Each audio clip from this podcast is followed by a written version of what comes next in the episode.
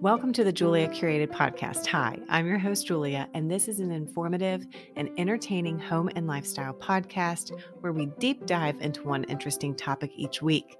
Sometimes I invite informed co hosts on to share their important viewpoints, and sometimes you are stuck with just me. But whatever form or fashion this might come in, I hope you leave with a good random fact or two that you can drop to a stranger you meet standing at the bus stop. And as you do, you get to looking at his eyes you notice that they are beautiful blue with flecks of yellow near the center. You also start to realize that you love the tone of his voice and the way he laughs. You tuck a strand of hair behind your ear and look down at your shoes, something you never do. Who is this guy? And why does it feel like like floating?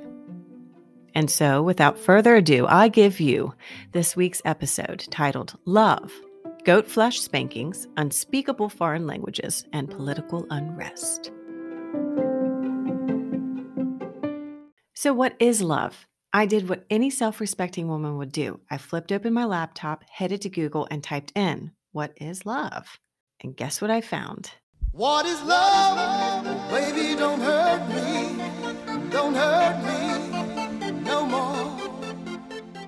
Yes, for all of you out there wondering what Google's number one answer to that timeless question is, the answer is the melodic, chaotic tune of 1993. And if you were born in the 80s, there is no way you didn't have some core memory tied to that song. For me, it was skating around at the local skating rink trying to catch the eye of a boy entirely too old for me. But I was really convinced that my white sparkle skates would do all the work. Spoiler alert, they didn't. So the question still remains what is love? Well, mm. since Shakespeare himself couldn't answer it, I highly doubt we will be able to. But what we will do is look into the history of love's official day, Valentine's Day. We will also explore the five love languages, and we will end the episode with a deep dive into a wonderful love story of Richard and Mildred Loving, a biracial couple from my home state of Virginia, whose love story broke boundaries, changed laws, and to this day stands as one of the most influential love stories to affect modern politics. So let's get started. Our first task is to eat a whole bunch of chalky heart shaped candy and learn more about this frivolous holiday we call Valentine's Day.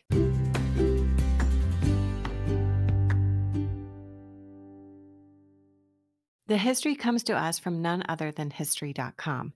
Valentine's Day occurs every February 14th and across the United States and in other places around the world, candy, flowers, and gifts are exchanged between loved ones in the name of Saint Valentine. But who is this mysterious saint and where do these traditions come from? Let's look into the legend of Saint Valentine, the patron saint of Valentine's Day. And just to give you a heads up, it's tragic and bloody, which ironically can also be synonymous with love. If you know, you know, you know.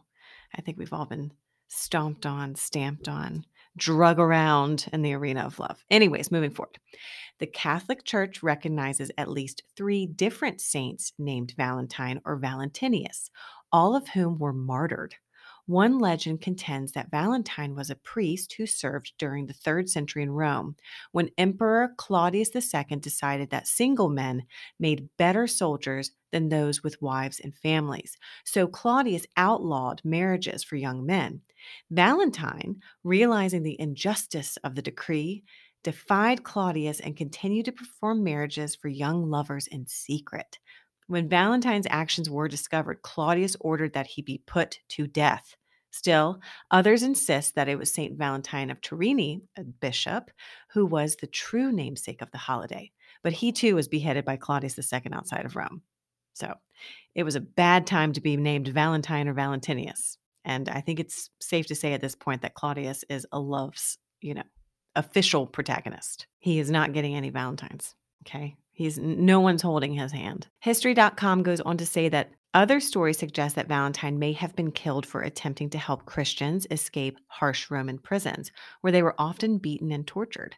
According to one legend, an imprisoned Valentine actually sent the first Valentine greeting himself after he fell in love with a young girl. Rumored to be the jailer's daughter, we don't know, but it was a woman who visited him during his confinement. Before his death, it is alleged that he wrote her a letter signed, From Your Valentine, an expression that is still in use today. Although the truth behind the Valentine legends is murky, the stories all emphasize his appeal as a sympathetic, heroic, and most importantly, romantic figure. So, why do we celebrate in February? Well, it could be one of two things, or both. It depends on who you are. Saint Valentine, one of them, was killed in the middle of February. But interestingly enough, there is also a pagan holiday called Lupercalia. And y'all, this holiday. It was freaking wild. Okay, so according to History.com, the Christian church may have decided to place St. Valentine's feast day in the middle of February in an effort to quote unquote Christianize the pagan holiday, the pagan celebration, Lupercalia. It was celebrated on the Ides of February or February 15th, and Lupercalia was a fertility festival dedicated to Faunus, the Roman god of agriculture as well as the Roman founders, Romulus and Remus. So I think it was his daddy, or maybe the baby daddy. We don't know. To begin the festival, back in ancient times, member of the Luperci, an order of Roman priests, would gather at the sacred cave where the infants Romulus and Remus, the founders of Rome, were believed to have been cared for by a she wolf or a lupa. You see where the the front part of that word comes from, Luperci, Lupercalia. I hope I'm pronouncing this right, but as per usual, if you're new here, I can barely pronounce my name. The priests would sacrifice a goat for fertility and a dog for purification. They would then strip the goat's hide into strips, dip them in sacrificial blood, and take to the streets, gently slapping both women and crop fields with the goat hides.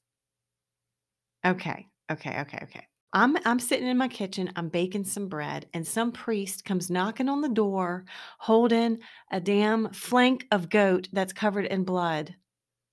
He's not getting anywhere near me. Far from being fearful, Roman women welcomed the touch of the hides because it was believed to make them more fertile in the coming year. Later in the day, according to legend, after you've been gently slapped with a goat, the young women in the city would place their names in a big urn. The city's bachelors would then choose a name and become paired for the year with his chosen woman. And these matches often ended in marriage. So you stroll on down to the city center smelling like goat and throw your name in the hat, which sounds a lot like Harry Potter. And then you see who your boyfriend's going to be for a year. Everyone does it differently. That's all I'm saying. Like however girl, however you got to find love, that's that's how you got to do it. I'm I'm all for love. So maybe we should bring this back. If it ended in success, why not try it? We have all these crazy reality TV shows. This just sounds like the next one in the lineup. NBC, ABC, where you at? Now, speaking of names, and while the urn in town square sounds lovely, I bet some of you might be able to guess where I'm going with this. Maybe a name written on a big red heart, trimmed in lace, and laid atop of a 12 piece stale chocolate set from the drugstore. Yep, let's talk Valentine's.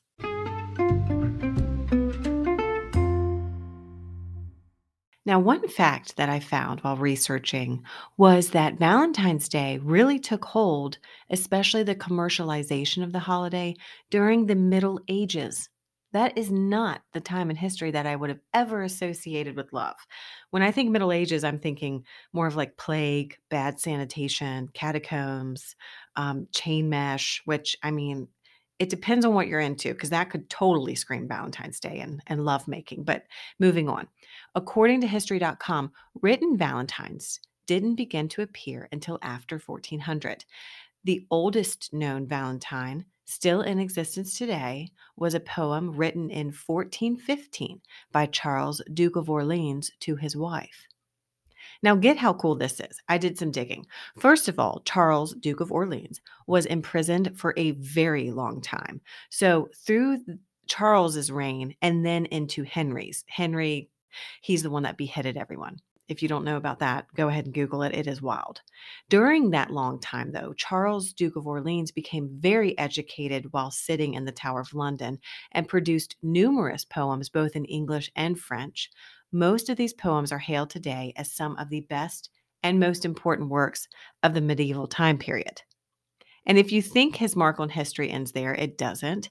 He gets out of jail goes to France, marries a 14 year old. I know, gross, but totally common at the time. And they have King Louis XII, who was King of France from 1498 to 1515. So, while the first recorded Valentine wasn't in direct correlation with the future King of France, it's still pretty cool about love and adventure and imprisonment. Charles, Duke of Orleans, he did some stuff, he saw some things, he made some kings. So, another funny thing, but maybe not so funny Valentine, is that King Henry denied bail of Charles, Duke of Orleans. But perhaps he read his works while he was being imprisoned because at the time, King Henry, who had just been handed the throne, commissioned a writer to write a Valentine to his new wife, Catherine. And I wonder what that Valentine said. I mean, dearest Catherine, I love you and I promise I won't cut off your head, at least not yet. P.S. Give me a son, chop chop. Ha ha, ha ha. That was a beheading joke. Love, your douchebag king, King Henry. That's what I imagine it said. Okay, so let's speed through history a little bit all the way to the 17th century, aka the 1600s, where Valentine's Day became a regularly scheduled program. And by the middle of the 18th century, it was common for friends and lovers of all social classes to exchange small tokens of affection or handwritten notes. 1900 rolls around and printed cards begin to replace written letters due to improvements in printing technology. Ready made cards were an easy way for people to express their emotions at a time when direct expression of one's feeling was extremely discouraged. This is perhaps my favorite thing about this time period and the history of the Valentine. But during the Victorian era, which is about 1830s to 1900s, when things were becoming easier to produce and mass produce, the Victorians, who were a bunch of repressed, angsty, corseted folks, decided that they needed to send what was known as vinegar valentines. And go ahead and loosen the corset you might be wearing and get ready to laugh because, oh my God, these are hilarious. I'll go through a few of them. And I'll what I'll do is I'll describe what they look like and then read them to you. Okay. So let's put on our visualization caps, shall we?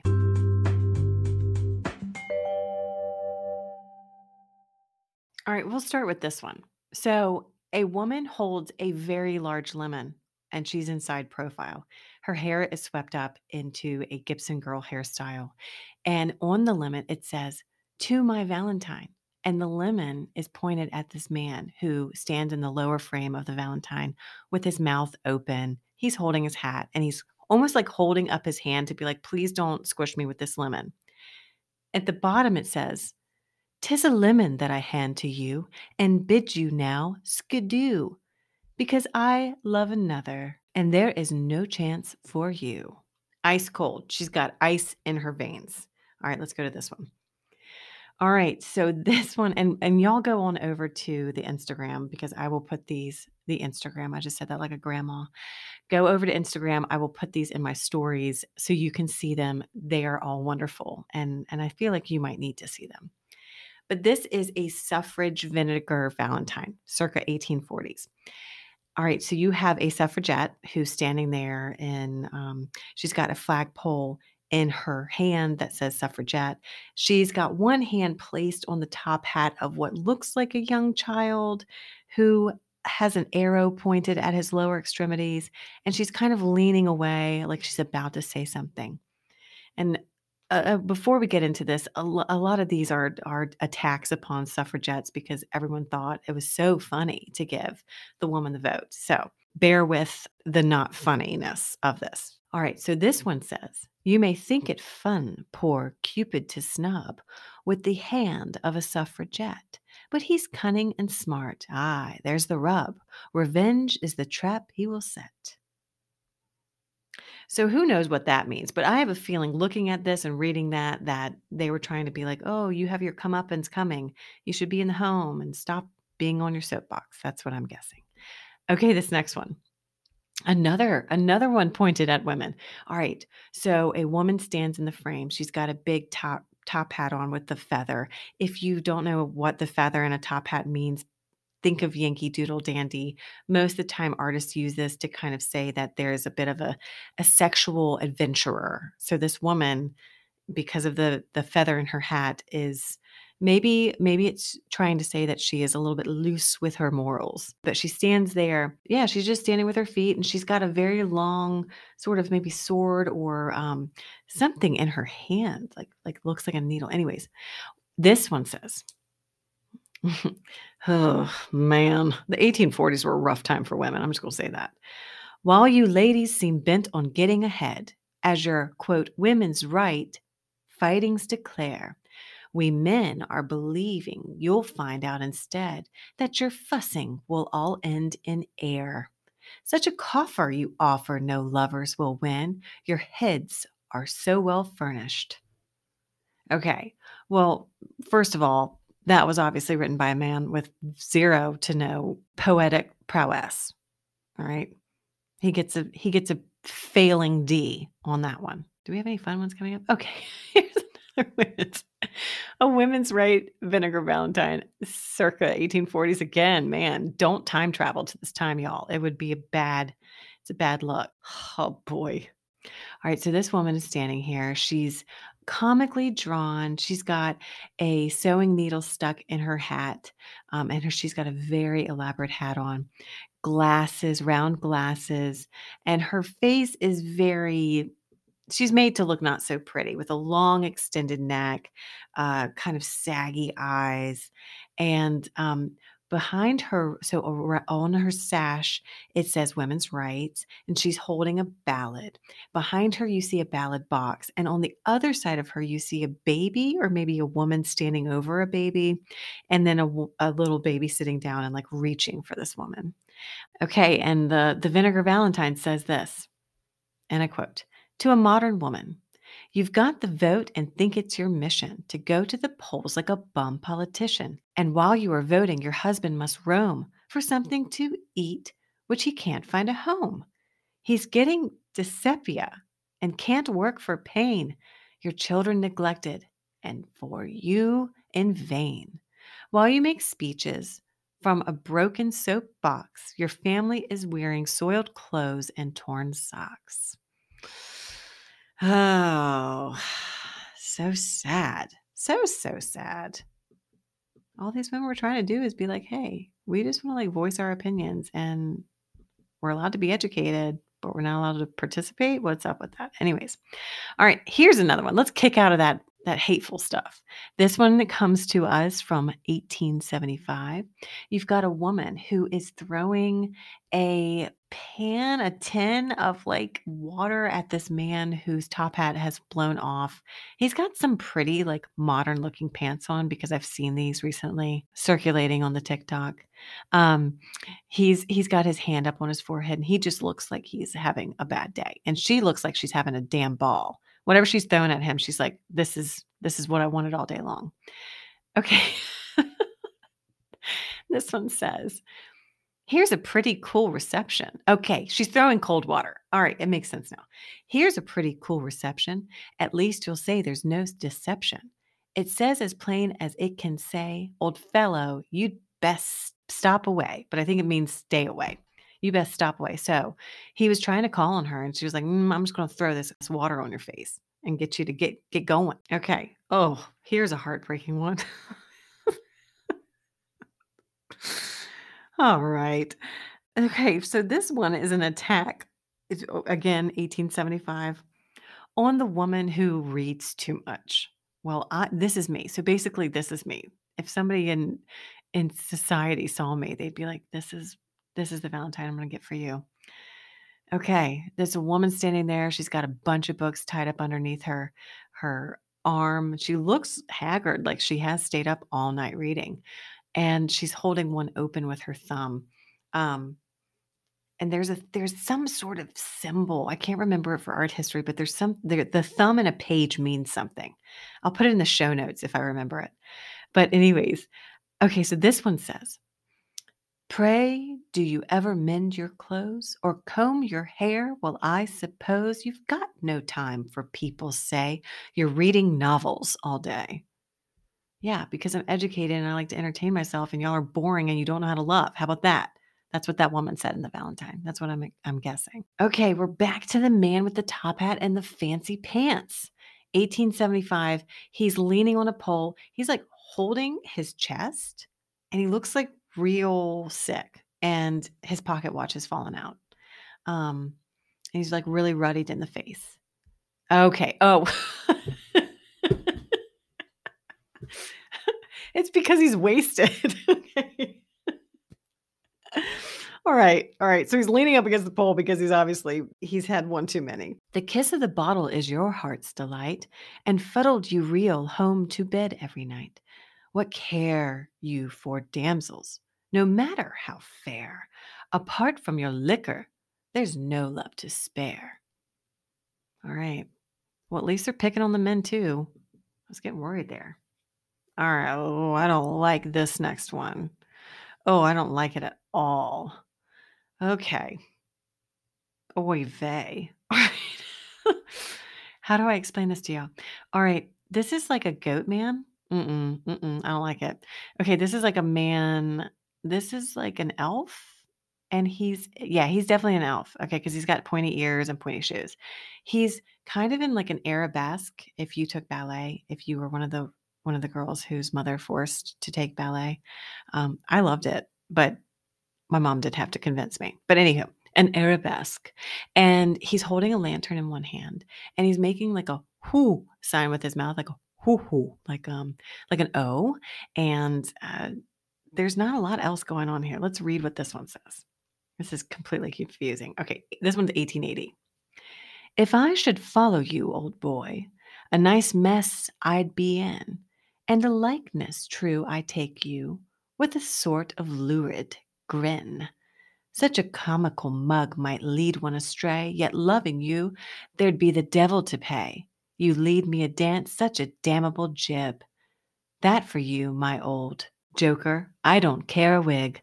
Okay, so he's obviously the devil. And this woman is saying, like, you might be charming and hot, even though this thing on this card does not look hot.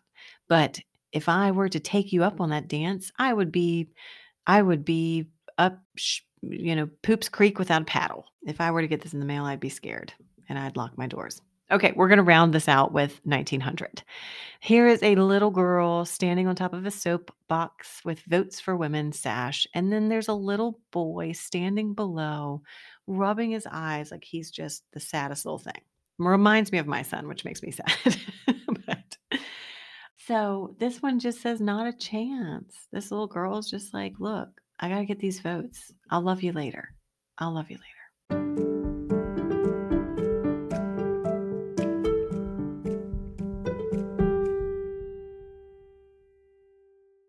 Ah, those angsty Victorians. If only they had a book to help them figure out how they were feeling and the best way to express themselves. Modern day society is lucky in that sense, thanks to a book phenomena that came to be in the early 1990s. I remember this book. I remember this book before I had any notion about what love was and why it would need five languages. So, you guessed it, we are going to explore this pivotal, life changing, society altering book by Gary Chapman. If you haven't heard of this book, I would like to know what lovely remote island you have been tanning on because it is literally everywhere. It kicked off in 1992, but it has become popularized today on TikTok, like everything else, right? It has only gained popularity since its beginning, and it regularly sells between 7,000 and 11,000 copies per week per week. Let me say it again per week. And I think that goes to show that love is a mystery to all of us and will continue to be so until the end of time. But getting back to this helpful book written by Mr. Chapman.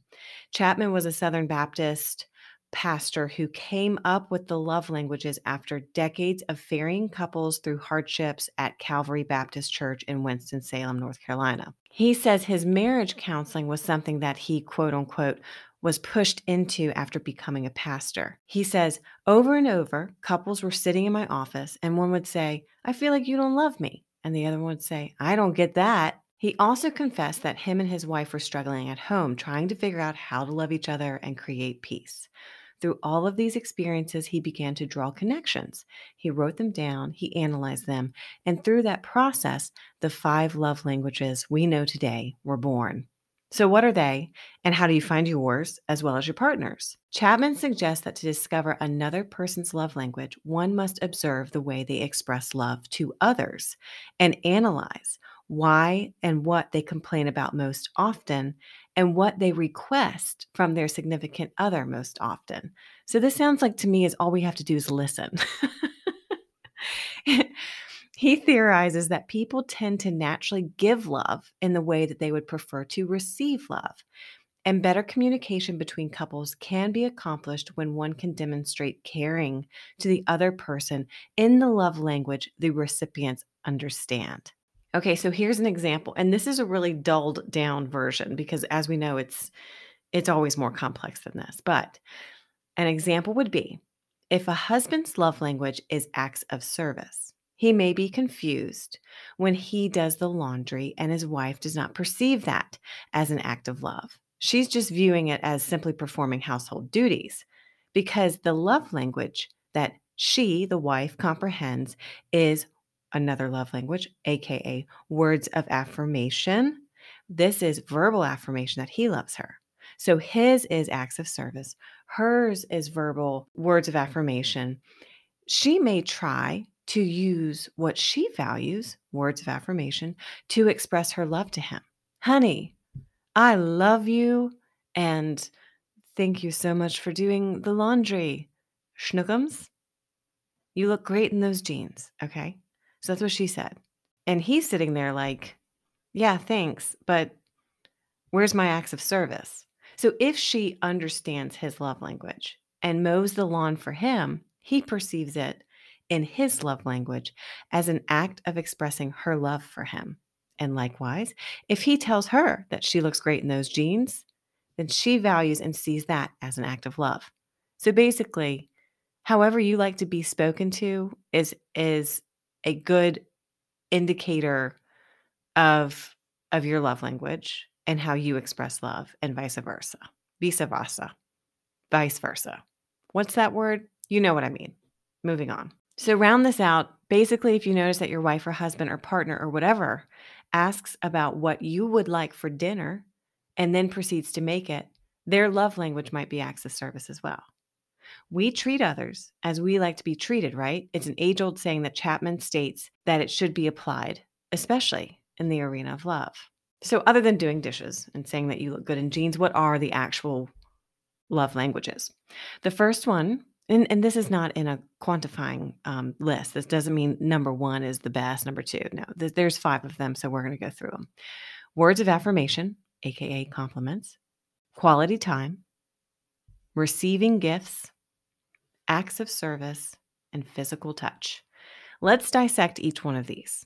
Actually, let's let mindbodygreen.com do it for us since that was the website that I found where they laid it out in a way in which I completely understood. So, words of affirmation. People with words of affirmation as a love language value verbal acknowledgments of affection, including frequent I love yous, compliments, words of appreciation, verbal encouragement, and often frequent digital communication like texting and social media engagement. So if you've ever dated somebody who was like, oh my God, he did not like my picture, we're doomed and we're going to go to Splitsville. Her love language was probably like words of affirmation. She's going to need you to hit that heart. You get what I'm saying? You picking up what I'm putting down? Okay, number two, quality time. People whose love language is quality time feel the most adored when their partner actively wants to spend time with them and is always down to hang out. They particularly love when active listening, eye contact, and full presence are prioritized hallmarks in the relationship. All right, so this love language is all about giving your undivided attention to the one special person without the distraction of television, phones, or any outside interference. They have a strong desire to actively spend time with their significant other, having meaningful conversations, and sharing recreational activities. The third love language is acts of service. Acts of service is when you value that your partner goes out of their way to make your life easier. If things like bringing you soup when you're sick, making coffee for you in the morning, or picking up your dry cleaning when you've had a busy day, this love language is for people who believe that actions speak louder than words. Unlike those who prefer to hear how much they're cared for, people on this list like to be shown how they're appreciated. Doing the smaller and bigger chores to make their lives easier or more comfortable is highly cherished by these folks. So, this is me. This is 1000% me. This is 100 million thousand percent of me. I don't know how, uh, what decibel I need. This is me to the moon. I give love in this way and I receive love best in this way. Hands down. Okay. Now, this is also me. I'm all of a sudden this podcast is all about me and my love language. I'm so sorry. Moving on. Number 4. 4 is gifts. Gifts is a pretty straightforward love language. You feel loved when people give you visual symbols of love. It's not about the monetary value, but the symbolic thought behind the people with this style recognize and value the gift giving process, the emotional benefits that come from receiving the present. People whose love language is receiving gifts enjoy being gifted something that is both physical and meaningful. The key is to give meaningful things that matter to them and reflect their values, not necessarily yours, right? I mean, this is like the number one thing about gift giving. And I can't remember who told me this, but I feel like the art of gift giving really lies in the fact that you take time to think about the person. That's the core of a good gift. If you meditate on the person's personality, about what colors would look good on them, about how they would interact with this item, you're thinking about them in a cherished way. That's what I love about gift giving. That's why I love to give gifts because I like to I like to dote on people, right? But I also just it's a challenge. But it's a challenge in like a beautiful, meaningful way. So, anyways, number 5, the last and final. Bum bum bum or bound chicken wah wah. Physical touch. People with physical touch as their love language feel loved when they receive physical signs of affection, including kissing, holding hands, cuddling on the couch, and if children are listening, please close their little baby ears. The sexes. Physical intimacy and touch can be incredibly affirming and serve as a powerful emotional connector for people with this love language. The roots go back to our childhood, this one website notes. Some people often feel deep affection and love by their parents when they were held, kissed, or touched. People who communicate their appreciation through this love language, when they consent to it, feel appreciated when they are hugged, kissed, or cuddled. They value the feeling of warmth and comfort that comes with physical touch. Now, you can easily go online and find a test to determine what your primary and secondary love languages are. There's a lot of them out there, a lot of tests. There's only five love languages, but there's a lot of tests. But you can also just analyze how you show love. And as we've already gone over, my primary is acts of service, followed closely by gifts.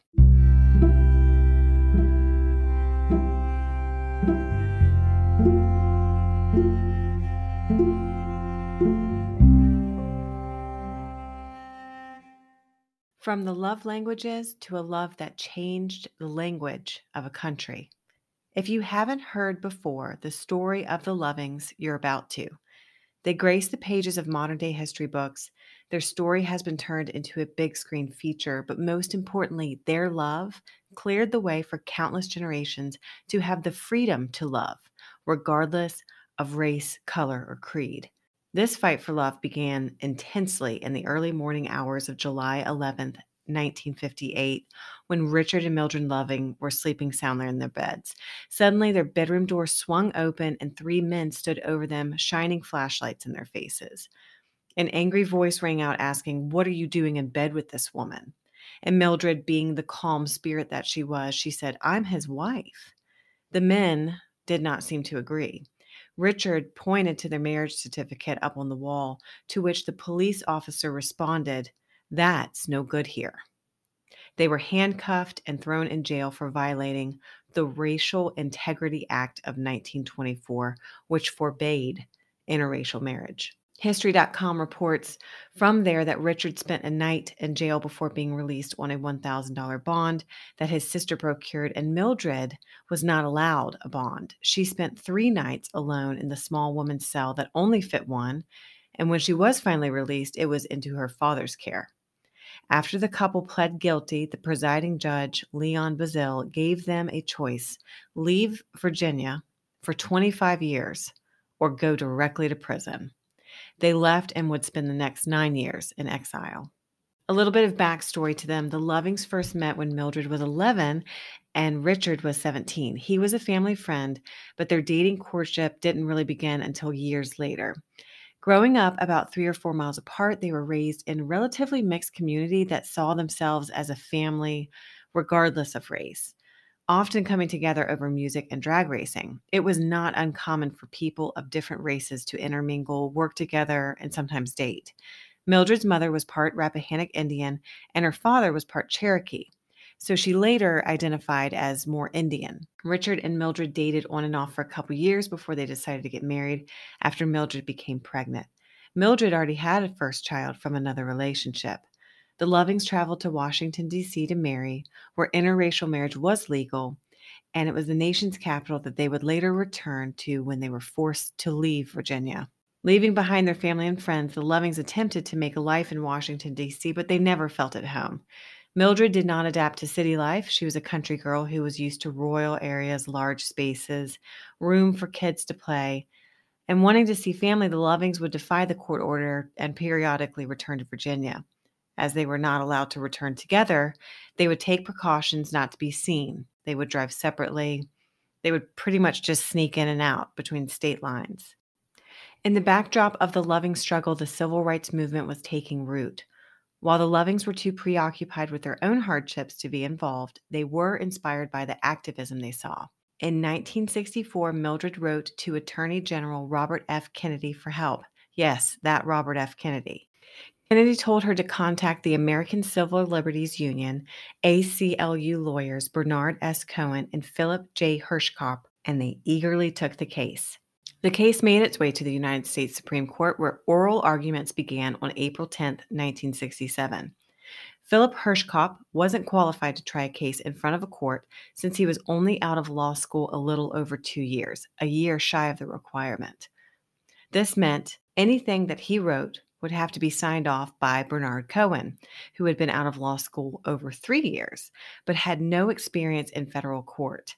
These two novice lawyers understood that they were arguing one of the most important constitutional law cases ever to come before the court. When asked her thoughts on the case before oral arguments began, Mildred said this It's the principle, it's the law. I don't think it's right. If we do win, we will be helping a lot of people. I know we have some enemies, but we have some friends too.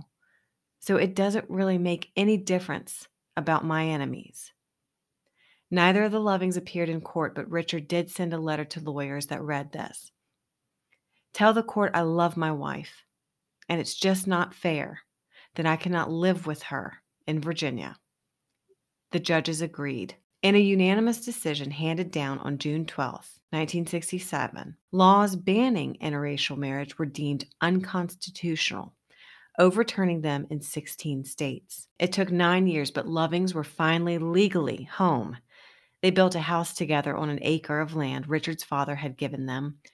Eight years later, the Lovings were hit by a drunk driver while driving home on Saturday night. Richard was killed, and Mildred never remarried, but she stayed in the home Richard built, surrounded by her family and friends.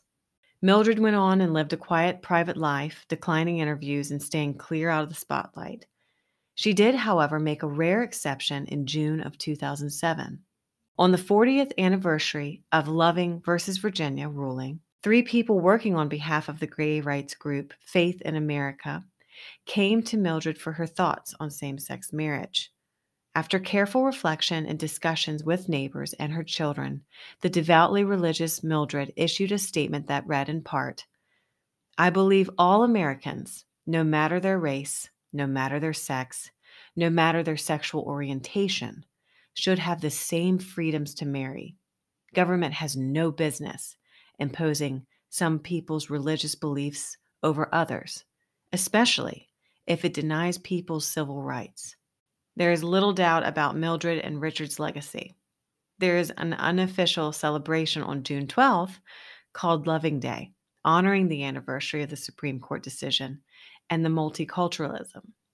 Loving versus Virginia declared anti miscegenation laws to be illegal across the United States. but perhaps even more importantly, is the legacy of an everlasting love.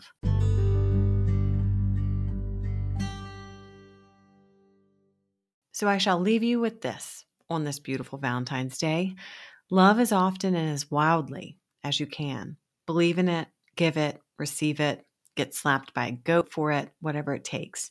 And in the famous words of one and only Joan Crawford, love is a fire, but whether it's going to warm your heart or burn down your house, you never can tell. I fell into a burning ring of fire. I went down, down, down, and the flames went higher. And it burns, burns, burns, the ring of fire, the ring of fire.